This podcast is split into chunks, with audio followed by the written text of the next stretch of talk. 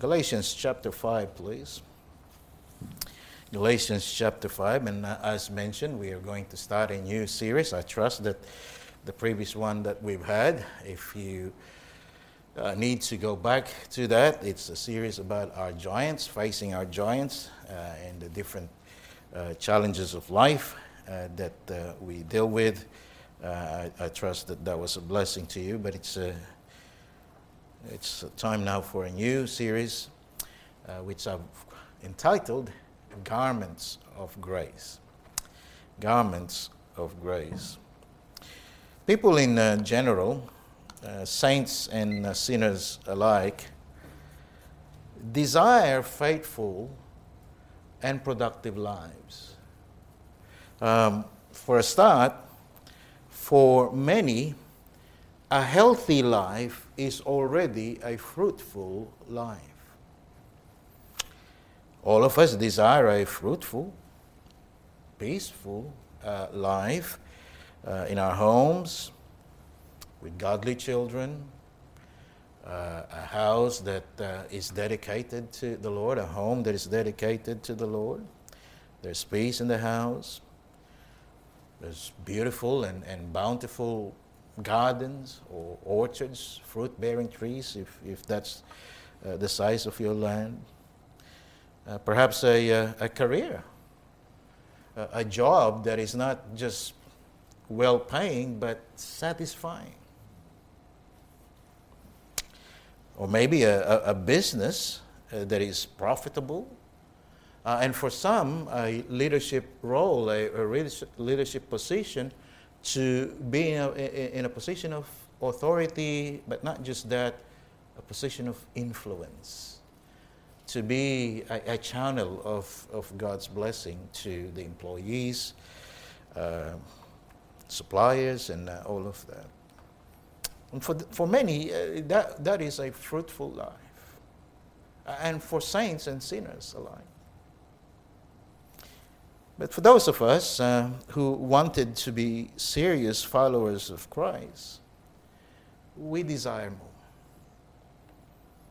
We should desire uh, over and above what I just mentioned. We wanted to live a spirit filled life. Uh, one that exhibits fruitfulness. Uh, fruitfulness in the sense of uh, exercising and living out the love, joy, peace, long suffering or patience, uh, gentleness or kindness, um, goodness, faith, meaning faithfulness, uh, meekness, uh, temperance, that means self control. We want to live a, a joyful, stress free, trouble free relationship, um, uh, we really do not desire conflicts. Do you enjoy conflicts? No one wants to wake up each morning looking for a fight. Uh, we, we do not desire that, of course. Uh, however, we find ourselves in situations sometimes that to love our enemies uh, is just hard, even if the Bible tells us to do so.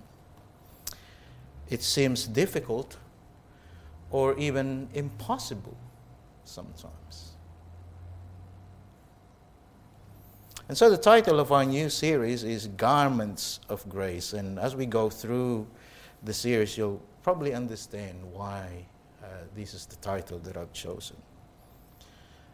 But how can we actually put on these garments of grace when we ourselves are contending with our own issues?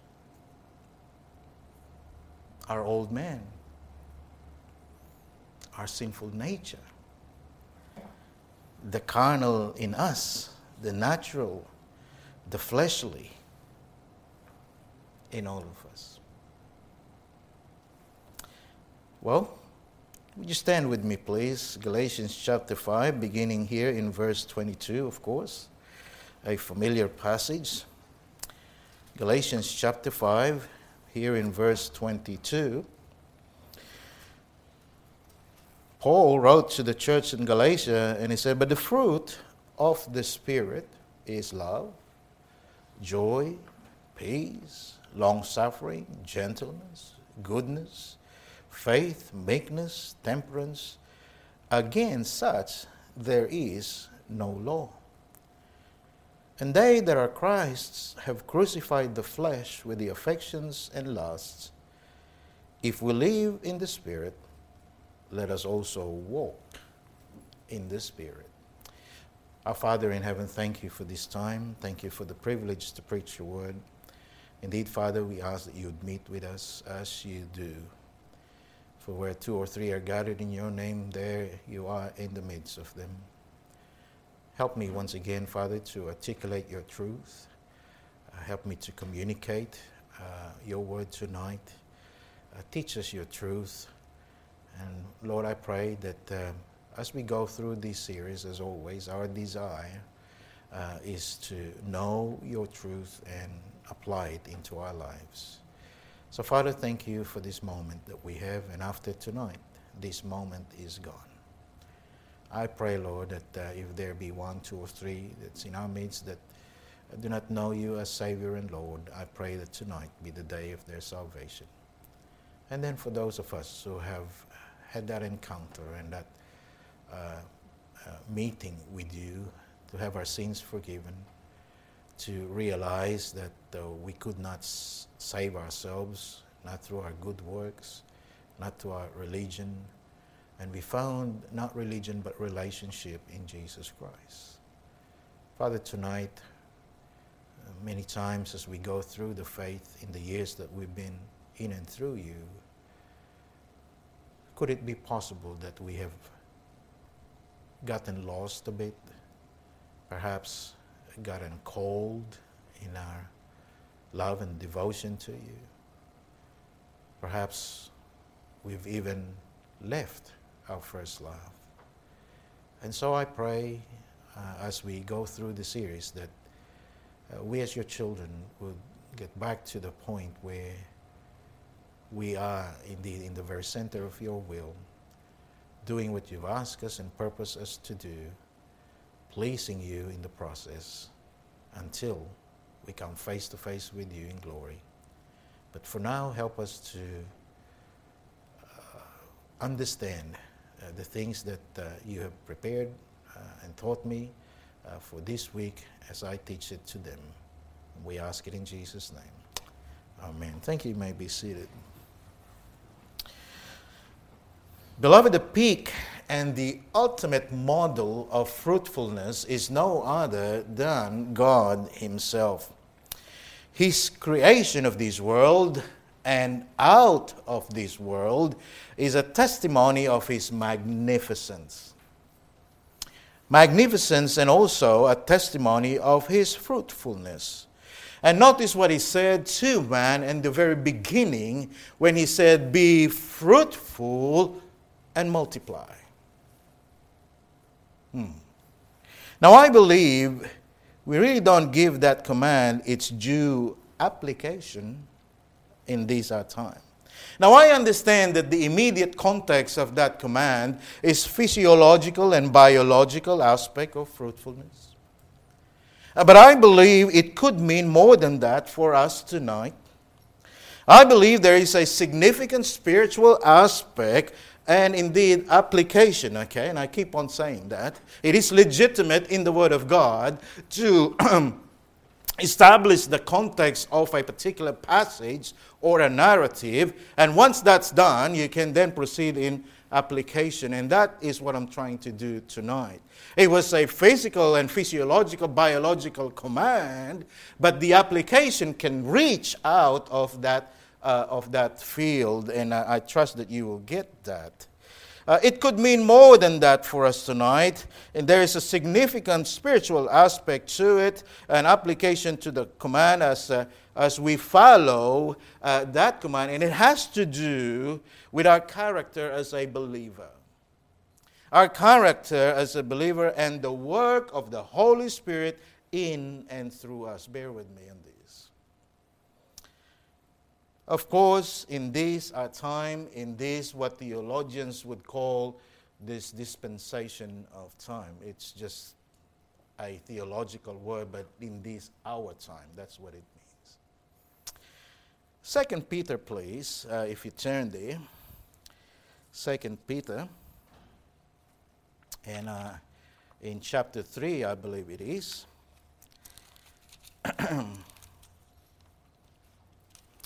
Second Peter chapter three, uh, here in uh, verse uh, one.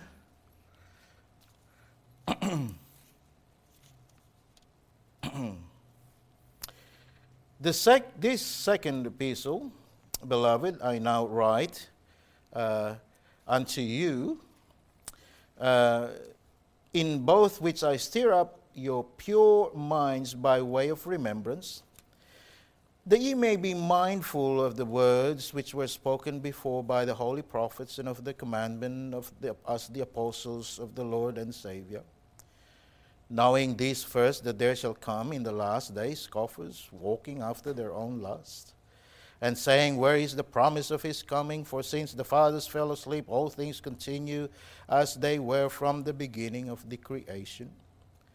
For this they willingly are ignorant of, that by the word of God the heavens were of old, and the earth standing out of the water in the, in the water, whereby the world that then was, being overflowed with water, perished.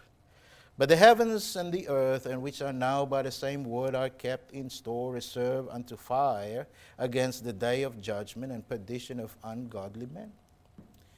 But, beloved, be not ignorant of this one thing that one day is with the Lord as a thousand years, and a thousand years as one day.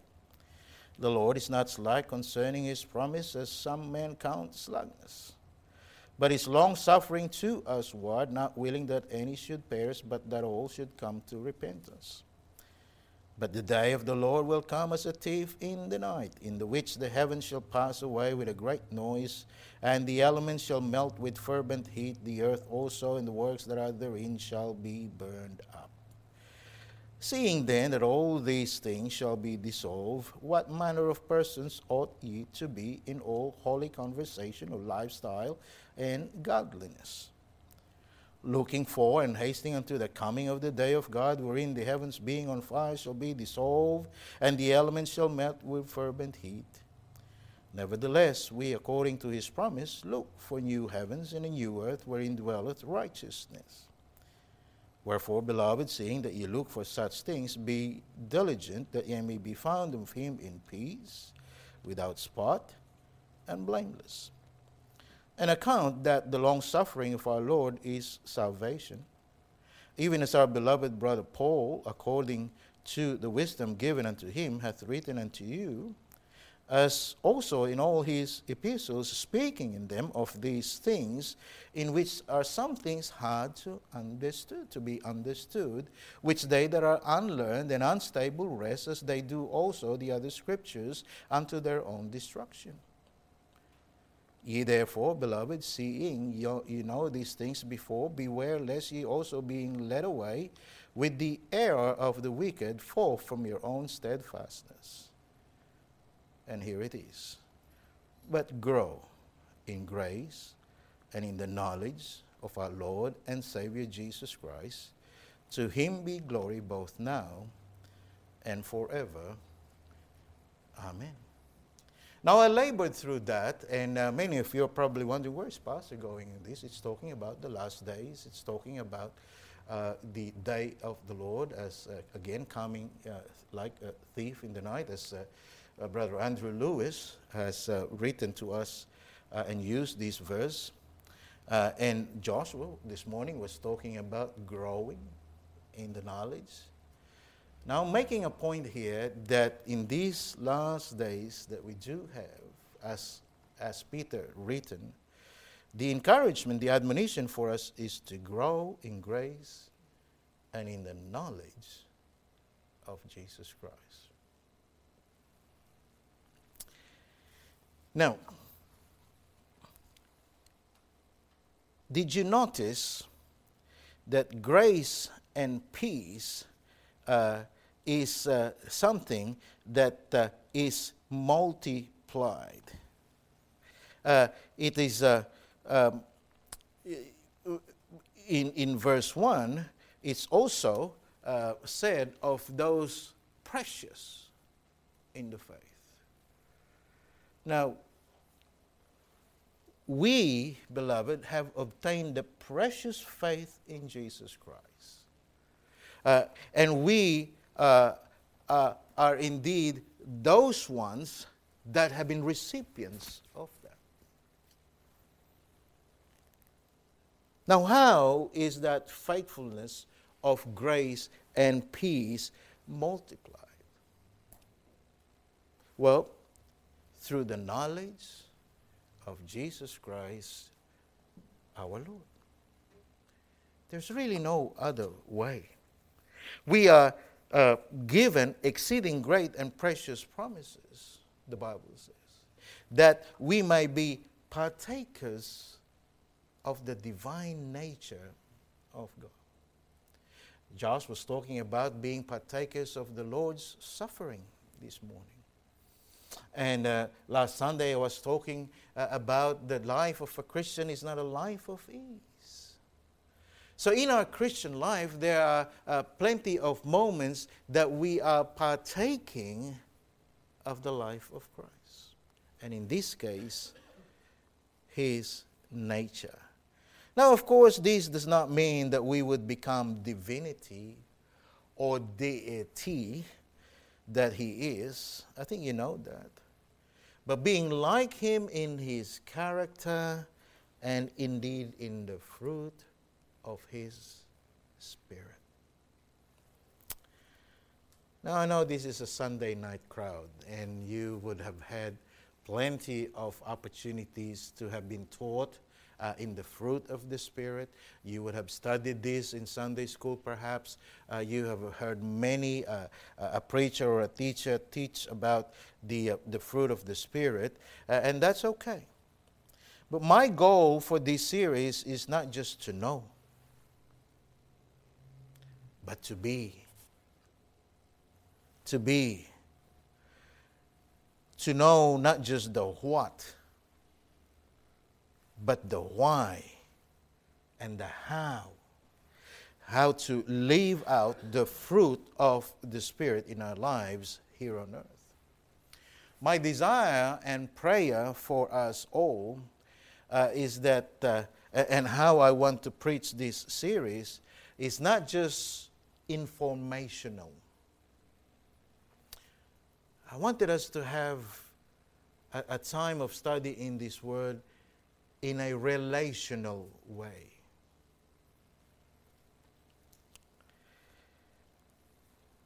Preach this series with the focus of the outward rather than the inward.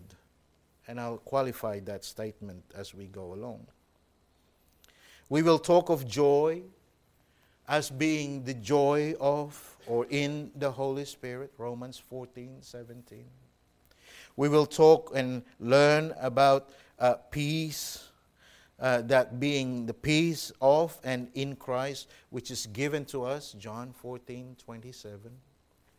We will consider love as the love that comes from God, 1 John 4 7. And I say it again as we go through the, the, the nine fruit of, uh, uh, of the Spirit into one okay, uh, we will consider uh, them as being the garments of grace. And my prayer and desire for us is to relate to it personally and then relate it to others. That's the goal. That's the desire. Now, why do I suggest this? That living it out to others. Well, one of the reasons why I believe and been led to preach or teach on this subject matter, albeit it's already a popular subject and there's plenty of books written on it. Uh, why? Because I, firstly, I'd like to clarify the difference between the fruit and the gifts of the Spirit, because there's some confusion in regards to that topic. Um, there seems to be a focus on self ownership uh, of the fruit and indeed the spiritual gifts of the Spirit. And Branko is going through that in Sunday school. Now, while we are, of course, encouraged to exercise our spiritual gifts, and we should, for the edification of the body, inadvertently, perhaps, because we have this uh, uh, self ownership mindset, inadvertently, we might tend to do so for personal fulfillment. The danger in this mindset, if we're not careful, it can lead us to be proud rather than humble in service. And again, every waking moment of my life these days, I, think of us, I think of you. And uh, whenever I stand before this pulpit, uh, I ask myself, Lord, what can I give the people that you gave me to establish and strengthen their faith today? And that all f- form part of this. Now, somebody said, and I quote, the fruit of the Spirit should be distinguished from the gifts of the Spirit, but ought never to be absent in their exercise. For without love and the humility which accompanies it, the purpose of the gifts of the Spirit is thwarted. End of quote. Think of love for a moment, beloved. Okay? Somebody may say or have said, oh, this is done in love. You heard that before, right? I'm saying this to you in love. Or somebody said this in love. But if it is what it's claimed to be, let's examine what was said in love versus 1 Corinthians 13 which is the love chapter of the Bible. Now turn there, please, because uh, I know it's familiar, but 1 Corinthians chapter 13. Remember, my context is that this is done in love. It was presented as so. Uh, in 1 Corinthians 13, we see it's a common Bible reading for weddings and uh, all of that. But here in verse 5, well, let's, let's, let's start in, in, um, in verse 4. Charity or love suffereth long and is kind. Charity envieth not. Charity or, or love vaunteth not itself, is not puffed up, puffed up. Verse 5 doth not behave itself unseemly seeketh not her own, is not easily provoked, thinketh no evil. You see that? Thinketh no evil. Now, what does it mean for that? It means it keeps no accounts of evil. So, for someone to say this is done in love, and yet, what was said is thinking about evil of another person. Is it love? Not according to 1 Corinthians 13. So, to think of another of evil, a brother or a sister in the Lord, and then present it as being done in love is not true. And it does not conform with what the scriptures say and define as love. Be careful. When we say, um, I'm saying this to you because I love you. but what is being said is not loving at all. So, indeed, beloved, the fruit of the Spirit is the work of the Holy Spirit and not of us. These godly qualities, these virtues, are not something that we can manufacture ourselves. Rather, they are the work of God alone, and He is the only source of them. Nevertheless, as our series title suggests, we must actively put on the garments of grace. The Lord endows us with these, and it is our responsibility to act on these endowments.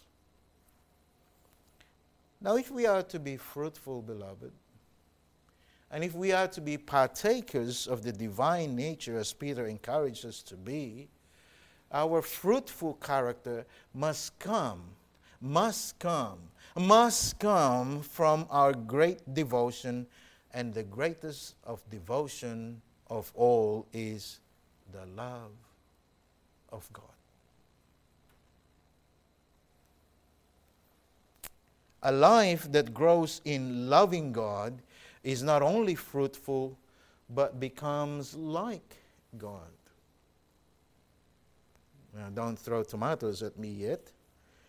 What I mean by that is a mind and a heart filled with the love of Christ crucified will change us into the image and into the likeness of Jesus Christ. 2 Corinthians chapter 3 verse 18 Bible says that we uh, but we all with open face beholding as in a glass the glory of the Lord are changed into the same image from glory to glory even as how? By the spirit of the Lord. By the spirit of the Lord. You see, beloved, our character as a Christian flow or should flow out of our devotion to God. And that devotion must be confirmed or manifested in practical ways. We may respect God, we may worship God, and we may pray to God. All of those are good, but our devotion to God is what really confirms our desire to be like Him. We see this in the Apostle Paul and how he lived his life. He not only wanted to know Christ, but he wanted to be like Christ. There's a difference. Plenty of theologians today and pseudo theologians and likes to be theologians today know about Christ. They've written books about Christ. But I'm afraid not all of them have the same devotion and love to Christ and of Christ. And so, how is one not only to know, but also be like Christ? Well, the answer to that question is to know, yes, but also to live out the fruit of the Holy Spirit. Again, that love, and I mean genuine love, joy, peace, patience, kindness, goodness, faithfulness, gentleness, and self control. Just reading that, I don't know about you, that is some list of character to pursue. Those are some list of traits and, and virtues and I say to you, I'm not sure if I can really work or pursue or be all of those things that were mentioned.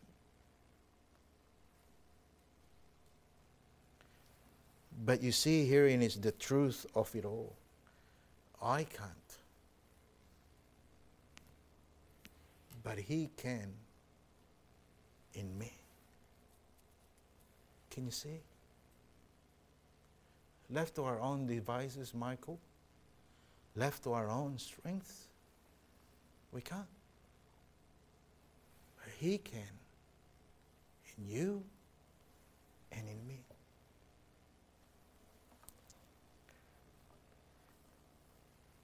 The fruit of the Spirit is the result of His work, His sanctification in us. Uh, uh, our responsibility as He enables us and as He develops our character on a lifetime, not an instant. Uh, we need to experience the ups and downs and twists and turns, the hurts and the joys and the sorrows, the afflictions, uh, and the, uh, being in the mountaintop of our faith. And, and, as we do, we get developed in our character, our strength being strengthened uh, because we've uh, been tested and, and we have uh, not proven ourselves, okay? We have proven God to be faithful in, in those times of our trials and afflictions. Uh, over a lifetime, that's His work. That's His work. The other day, um, I think I was sharing this with a brother.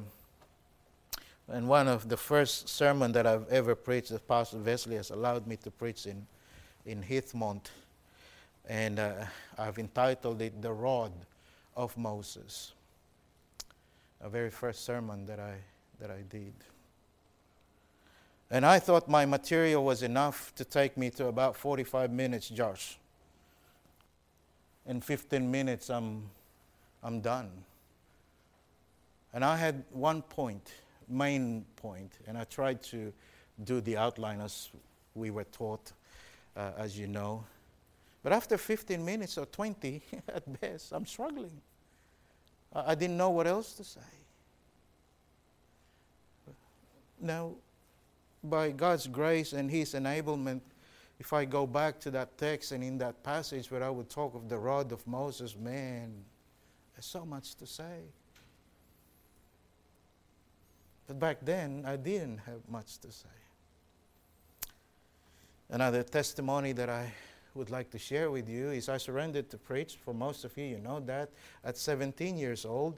And uh, uh, I, have regretted uh, plenty of times how I did not follow through that surrender at that youth camp, and I ended up uh, pastoring when I was 50 plus. And I look back at life and I was thinking, what a waste. And again, the, the wisdom of uh, an old preacher says, What do you know, Manny, at 17? Not a lot. I haven't experienced life. I, I haven't faced uh, sufferings and afflictions. Uh, I thought when um, my mother would scold me, that's suffering. Now, why am I saying this? Beloved, it is only through the work and the development uh, of God's sanctifying power in us that we will develop a fruitful life. It is through this process that we are able to then demonstrate and manifest these garments of grace in our lives. Through Him and with Him. Otherwise, if we attempt to manufacture these ourselves, First of all, it will not be genuine, it will be fake. Not only it will be fake, it will fail. It will not last long. It will frustrate ourselves and others around us for not being able to do it successfully. Now, our series for the next few weeks will be about the fruit of the Spirit. But before we dive into that, I would like to give you some basic principles about godliness and in general and how to live godly. There are six of these, but for tonight we will only cover three for the sake of time. Now, do you want to live godly? We do, don't we? That's our desire. Well, you and I, beloved, must firstly have the right motive. How do we live godly?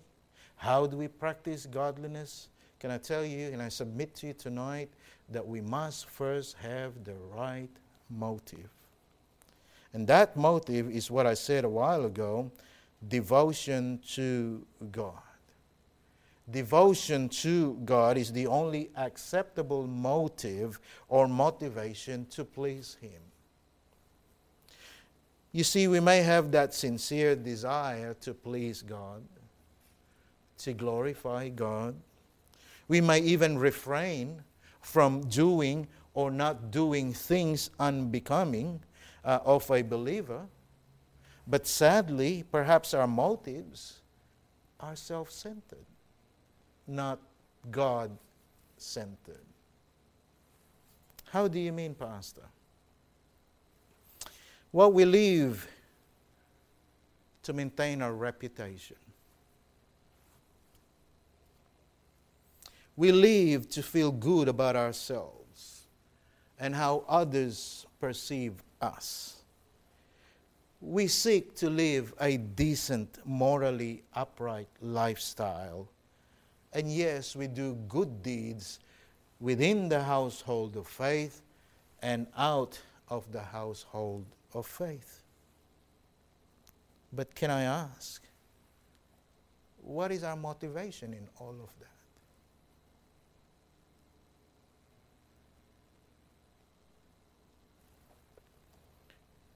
Before you answer that, think of Joseph.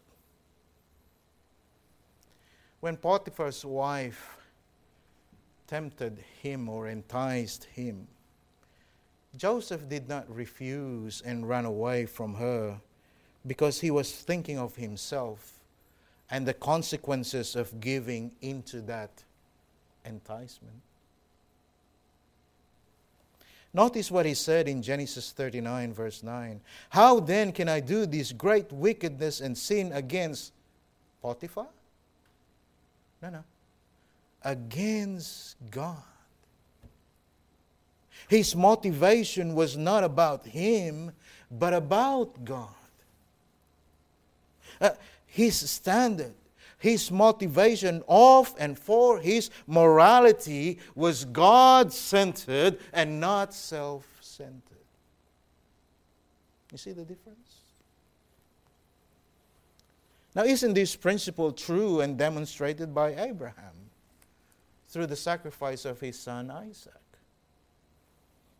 God told him to sacrifice his son, and because Abraham feared God, he did what he said, but we know that what it was his faith that God found acceptable in the end.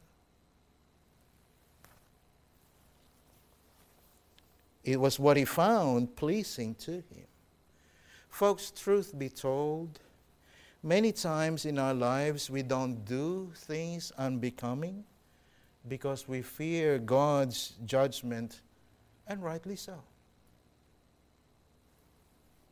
But our motivation should not be because we only fear God, but because our focus is not just of fear, but of faith in Him. In that what He said in His Word. Our motivation is centered on Him and not in us. The fear of the consequences of our actions may prevent us from committing the act, that is commendable because we fear God. But only love And only that devotion to God in our hearts will please Him ultimately. There's a difference. Slaves, and by application, us, we obey our earthly masters, our boss, our employers, as unto the Lord. Colossians 3 22 to 25. We submit ourselves as hard as it is to the authority and the authorities of our land for the Lord's sake.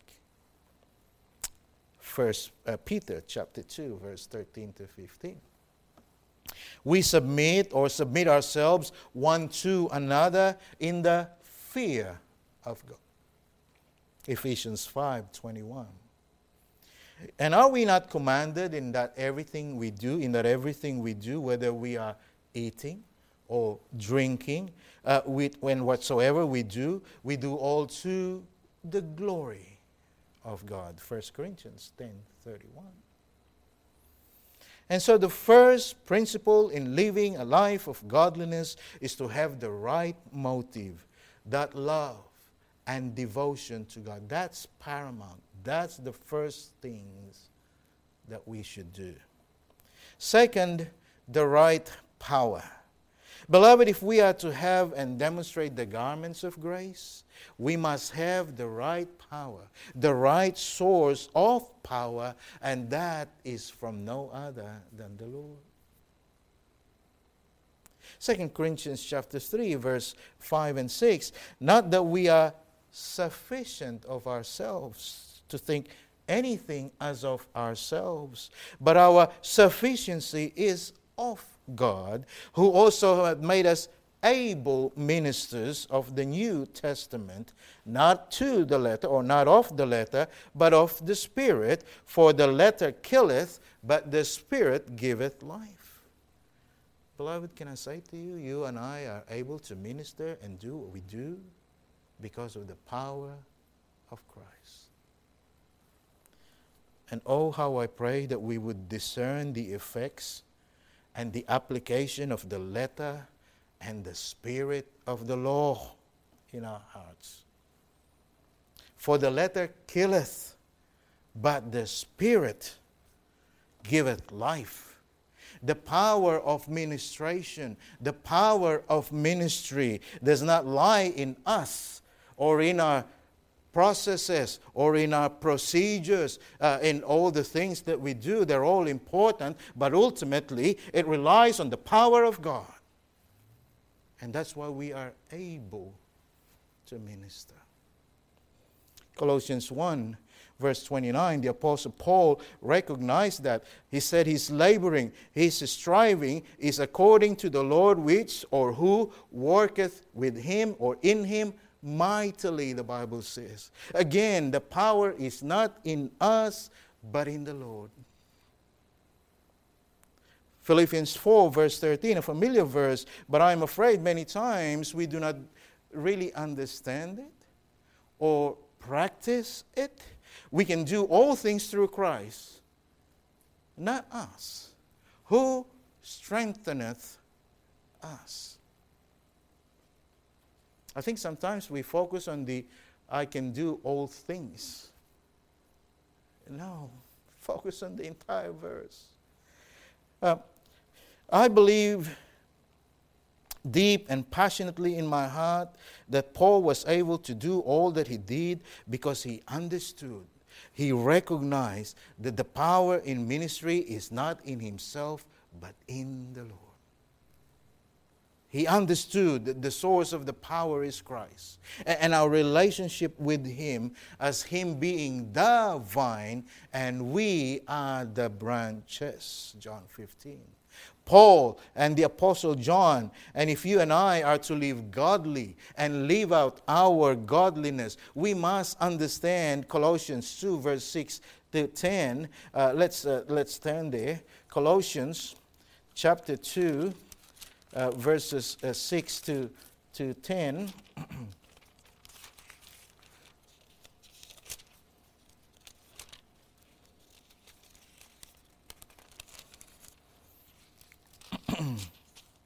Uh, here we find Paul again writing this As ye have therefore received Christ Jesus the Lord, so walk ye in him, rooted and built up in him, and established in the faith, as ye have been taught, abounding therein with thanksgiving.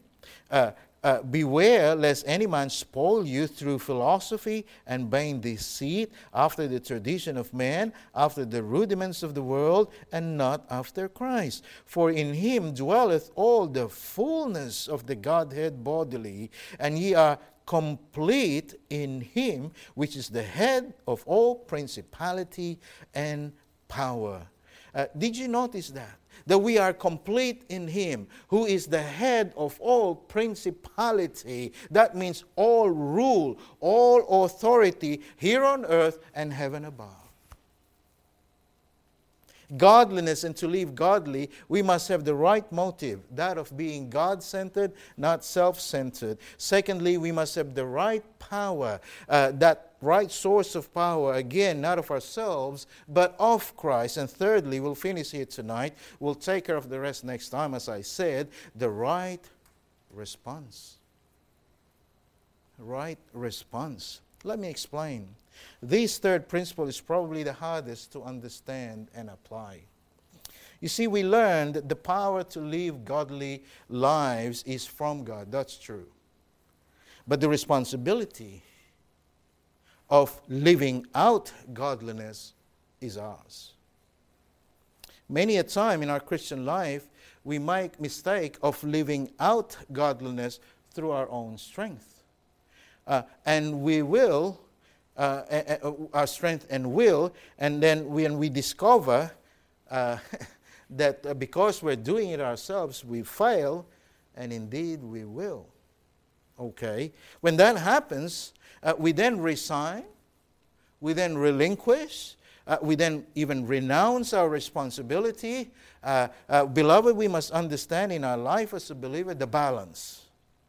The balance of responsibility and total dependence upon God. That's why I say it's hard. Uh, it is true that the Lord develops godly character in us, and He is the source of the fruit of the Spirit in our lives. We do not manufacture it, it is given and it is endowed unto us. But to say that we have nothing to do with it unqualified is not balanced interpretation and the right dividing of the word of truth, I believe. Somebody said, that for every one of the nine character traits uh, of the fruit of the Holy Spirit in Galatians 5, there are also one and sometimes even more than passages that encourages the believer to demonstrate this. We are therefore to love, we are therefore to rejoice, and we are therefore to live peaceably with others. That, beloved, is our responsibility. Notice Paul again in his pursuit of a godly life. Turn to Philippians chapter 3, uh, verse 12. We're just uh, going through all these epistles, just a couple of pages maybe in your Bible. Philippians chapter 3, here in verse 12. Not as though I had already attained either were already perfect, but I follow after it that I may apprehend that for which also I am apprehended of Christ Jesus. Brethren, I count not myself to have apprehended, but this one thing I do, forgetting those things which are behind and reaching forth unto those things which are before. I press toward the mark for the price of the high calling of God in Christ Jesus. Notice how Paul used words like follow after. That means press on. Uh, apprehend. That means lay hold of. Uh, beloved, these are intense action and commitment words. Uh, you get the sense that Paul was committed into acting them, fulfilling them, being responsible to achieve these goals. He took responsibility, and so should we. And so should we. Now, First Timothy chapter 4. First Timothy chapter 4, another letter of Paul to his son in the faith, uh, Timothy, here in verse 7. First Timothy chapter 4, uh, verse 7. Uh, I have fought a good fight. I have finished uh, my course. I have kept the, the faith. Um, and uh, he, he was reviewing uh, the things that he did. Uh, uh, and henceforth there is laid up for me a crown of righteousness, uh, which the Lord, the righteous judge, and give me at that day, and not to me only, but unto all them that uh, love his appearing.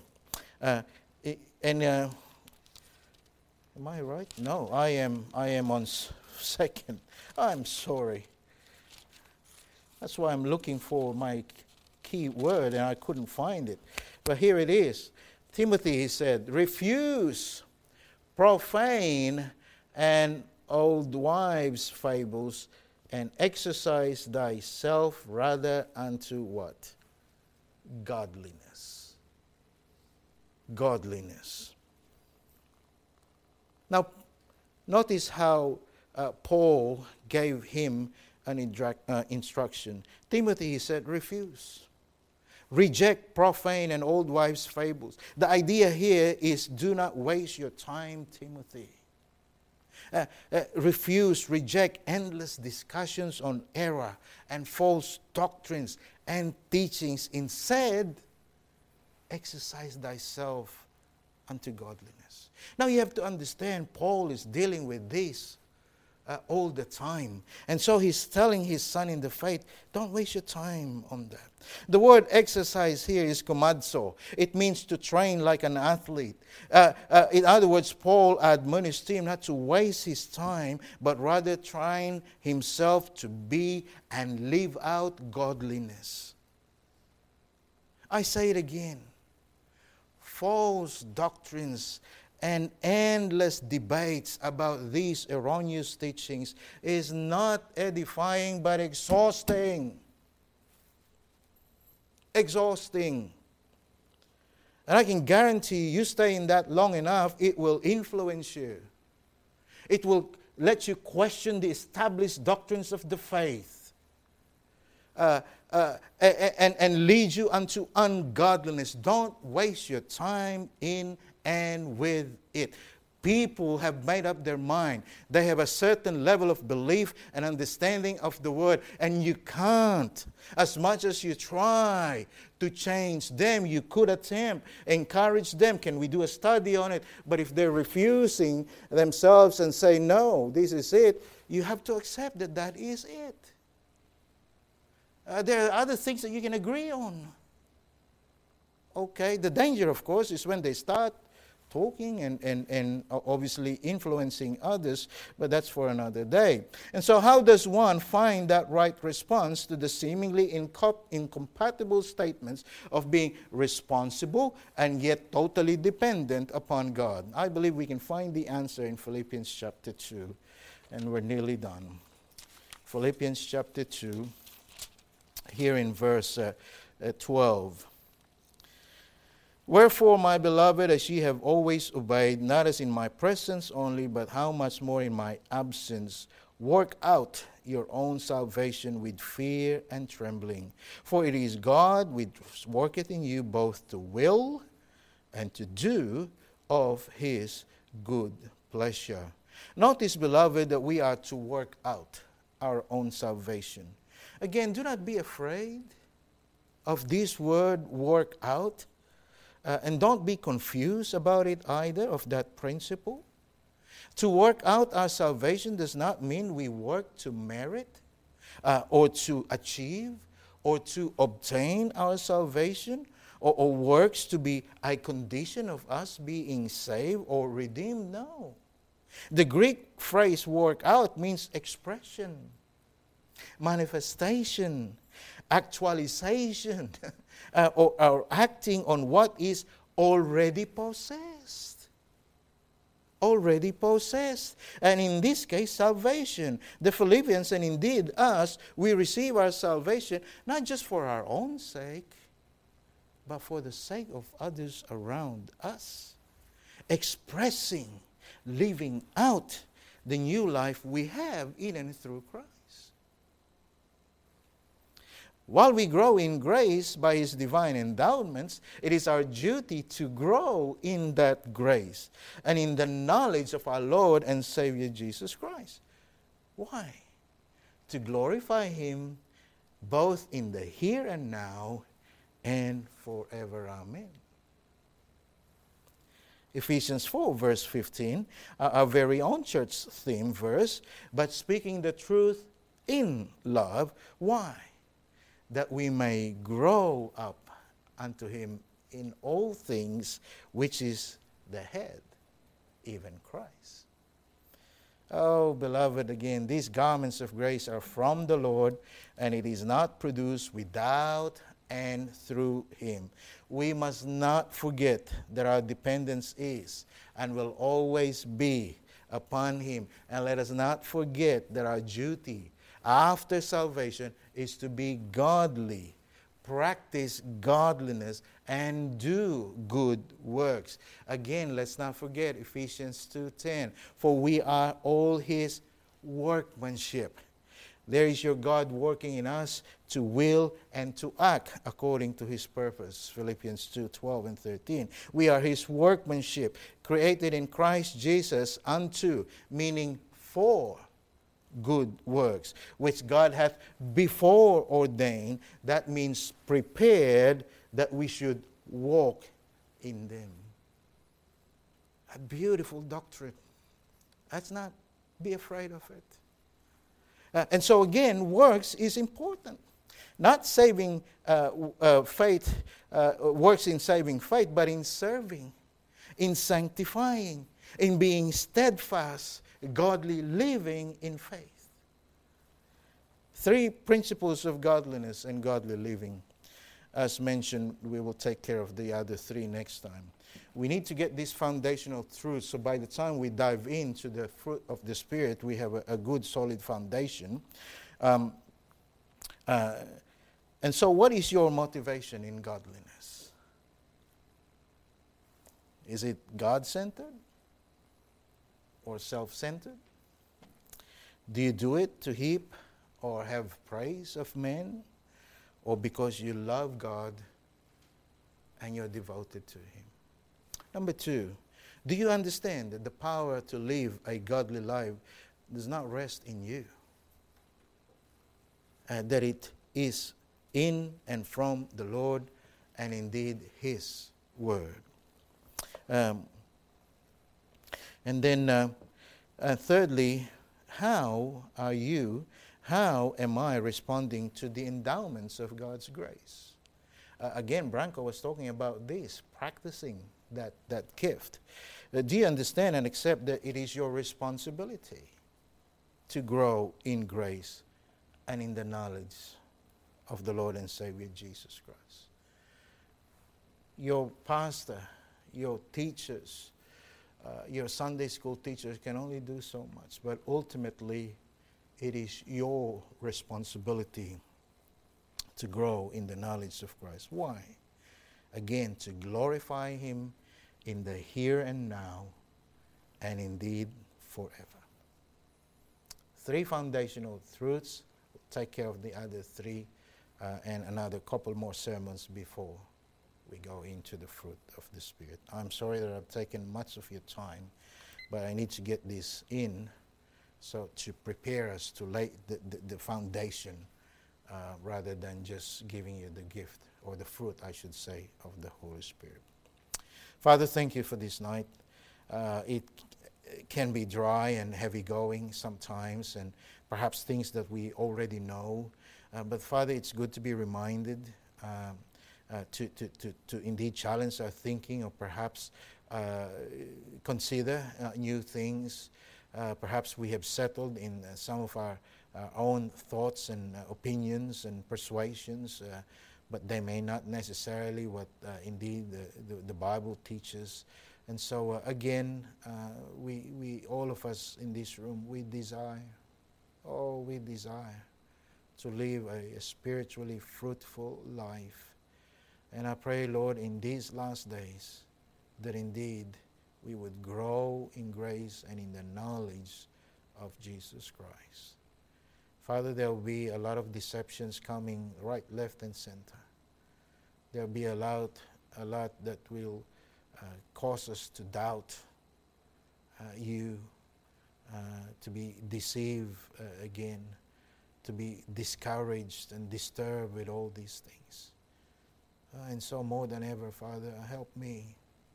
Oh God, help me to uh, really establish and strengthen uh, the faith of me and also the people that you have uh, allowed me to minister at this time. So, as we see the day approaching, that the fundamentals of our faith is strong and we can face the tomorrow that you hold, knowing that we can trust you and indeed the truth of your word, that we will not be tossed to and fro with every wind of doctrine that comes our way, no matter how persuasive people are. We do not have, I do not have the monopoly of the knowledge. And I pray, Father, that you would teach us your truth. Thank you once again for the God that you are. And we, at our very best, are unprofitable servant, sinners saved by grace, but desiring to be channels, conduit of your blessings. We give you the praise and indeed the thanks. We ask it in Jesus' name. Amen.